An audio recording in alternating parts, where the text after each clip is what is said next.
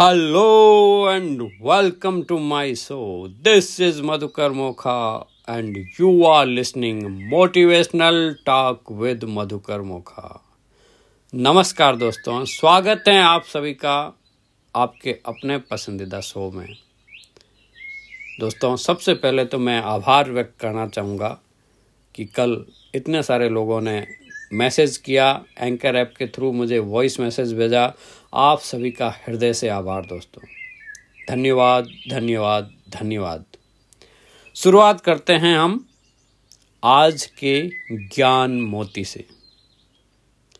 वह इस प्रकार हैं कि डटे रहें डटे रहें डटे रहें और आखिरकार आप उस मुकाम पर पहुँच जाएँगे जहाँ रहस्य के सिद्धांत आपका स्वभाव बन जाएँगे।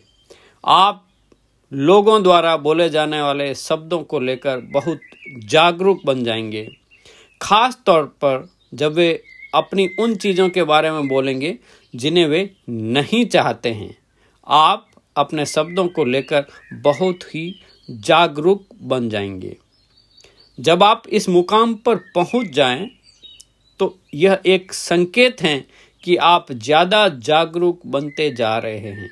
आप चेतन रूप से अधिक जागरूक बन रहे हैं। धन्यवाद धन्यवाद धन्यवाद। यहाँ पे राइटर रौंडाबन यह कहना चाह रही है कि जीवन में कोई भी कार्य करें,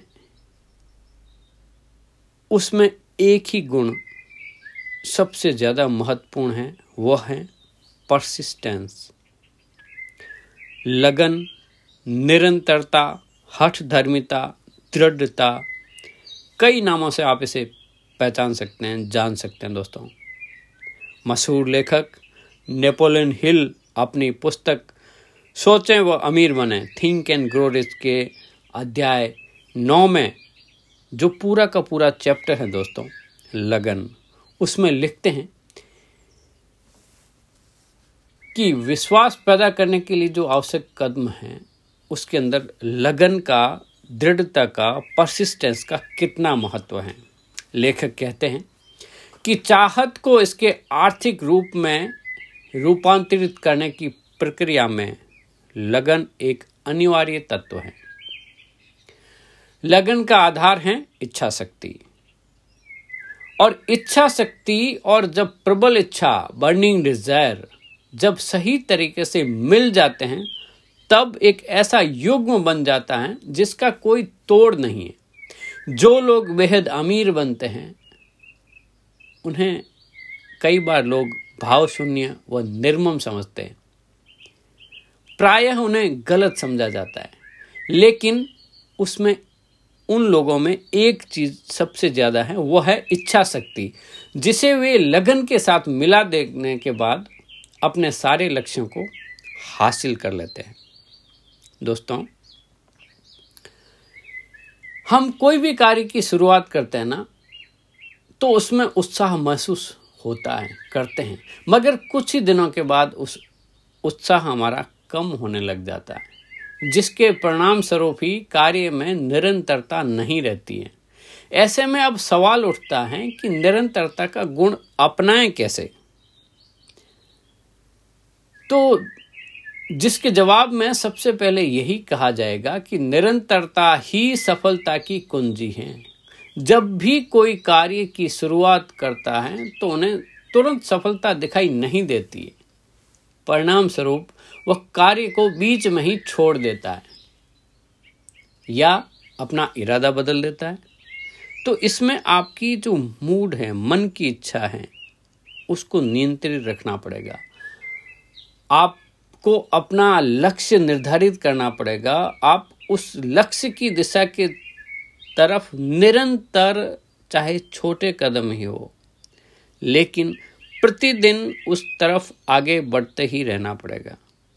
दोस्तों, हमने एक बहुत ही सुंदर दोहा आपने सुन रखा होगा। महान कवि वृंद के द्वारा वो रचा गया है, जिसमें कहते हैं कि करत करत अभ्यास के जड़मती होत सुजान। रसरी आवत जात ते सिल पर परत निशान। पत्थर के ऊपर भी जो रस्सी हैं बार बार पानी, कुएँ के ऊपर जो पानी लेने के लिए हैं, उससे उसके ऊपर निशान पड़ जाते हैं। तो दोस्तों, निरंतरता का इतना महत्व है आपने सुना होगा the river cuts the rock not because of its powerful but only because of its persistence यही ताकत है, निरंतरता ही ताकत है। ये दोहा लिखने वाले महान कवि वृंद के बारे में मैंने कहीं पढ़ा था। कि उन्हें बचपन के अंदर जब वो गुरुकुल में पढ़ रहे थे तो मंद बुद्धि के बालक थे, जो अपनी पूरी कक्षा के अंदर सबसे मूर्ख बच्चा जिसको बोलते हैं ना, वैसे थे।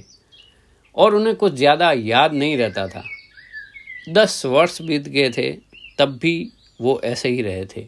तो सभी साथी उन्हें मज़ाक में वरदराज मतलब जो बैलों के राजा है ना, इस नाम से पुकारते थे।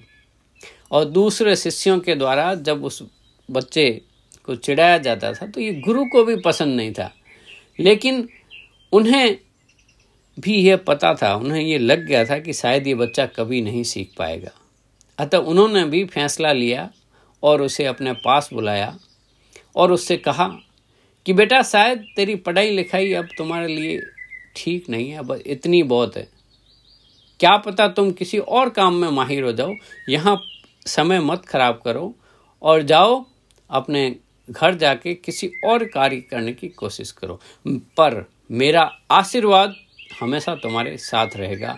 तुम्हें भगवान अवश्य कोई न कोई रास्ता दिखाएँगे। यही सुनकर वो शिष्य बहुत दुखी हुआ और इसके बाद उसने कुछ नहीं सूझा तो निराश होकर आत्महत्या करने की ठानी। और वह एक कुएँ के पास पहुँच गए जहाँ पे उन्होंने ये निशान देखा कि जब ये रस्सी जो चल रही है पानी निकालने की, वो पत्थर पे निशान कर सकती हैं तो निरंतरता से परिश्रम करके मैं भी विद्या को क्यों नहीं प्राप्त कर सकता? मैं भी विद्या प्राप्त कर सकता हूँ। तो तत्काल से उन्हें एक अपना लक्ष्य दिखा। एक निश्चित लक्ष्य दिखा और अपने अंदर एक बर्निंग डिज़ायर पैदा हुई उनकी। और उन्होंने आत्महत्या का विचार त्याग कर गुरुदेव की शरण में पुनः लौट गए। और गुरु बहुत ही सरल हृदय के थे। उन्होंने उन्हें अपना लिया और उन्हें शिक्षा देनी शुरू की। निरंतरता के इसी गुण के कारण वरदराज मन लगाकर पढ़ना प्रारंभ किया और ज्ञान प्राप्त करने की इच्छा इतनी तीव्र थी कि समय और भोजन का भी उन्हें भान नहीं रहता था। उन्हें सिर्फ़ अपने लक्ष्य के अलावा कुछ नहीं दिख रहा था। That kind of if you have that kind of burning desire nobody can stop you to achieving your goal दोस्तों, वही वरदराज आगे चलकर संस्कृत के महान विद्वान बने। और उन्होंने संस्कृत व्याकरण को समझने में, जो सरल भाषा में समझने के लिए लघु सिद्धांत कौमुदी नामक उस ग्रंथ की भी रचना की थी। दोस्तों, वहीं से ही यह लोकोक्ति प्रचलित हो गई, जो हर बच्चे को स्मरण रखने योग्य हैं कि करत करत अभ्यास के जड़मती होत सुजान। रसरी आवत जात ते सिल पर परत निशान। दोस्तों, यही एक गुण अगर आप जीवन में अपना लें तो सफलता आपके कदम चुमेगी। और यही हम ईश्वर से प्रार्थना करते हैं। मैं आपके लिए ईश्वर से यही कामना करता हूँ, यही प्रार्थना करता हूँ कि आप अपनी सफलता की तरफ़ शीघ्र पहुँचें, निरंतरता के साथ। धन्यवाद दोस्तों। आप ऐसे ही हँसते रहें, सुनते रहें। कल फिर मिलते हैं एक नए एपिसोड के साथ। तब तक के लिए जय हिंद, जय भारत। बस आप हँसते रहें, मुस्कुराते रहें और अपना ख्याल रखें। सुनते रहें motivational talk with Madhukar Mokha.